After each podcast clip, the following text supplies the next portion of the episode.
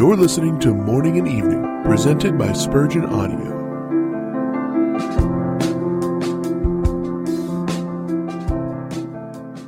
Behold, I have graven thee upon the palms of my hands. Isaiah 49:16. No doubt a part of the wonder which is concentrated in the word behold, is excited by the unbelieving lamentation of the preceding sentence. Zion said, The Lord hath forsaken me, and my God hath forgotten me.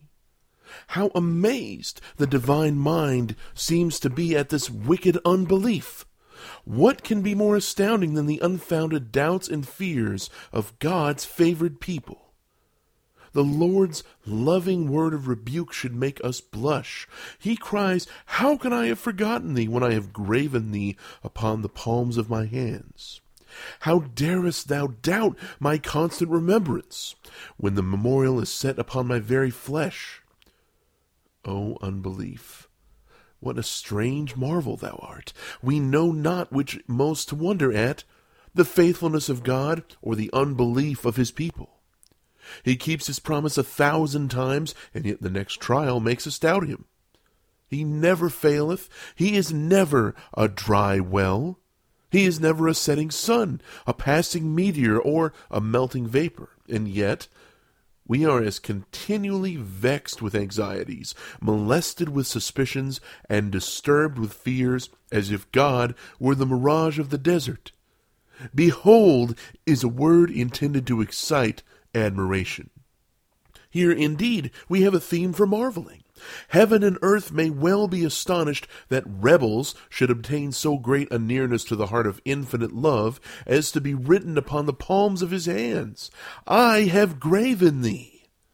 It does not say thy name. The name is there, but that is not all. I have graven thee. See the fullness of this.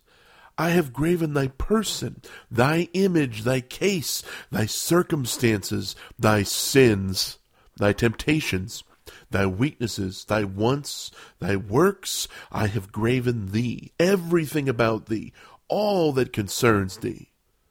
I have put thee altogether there. Wilt thou ever say again that thy God hath forsaken thee when he has graven thee upon his own palms?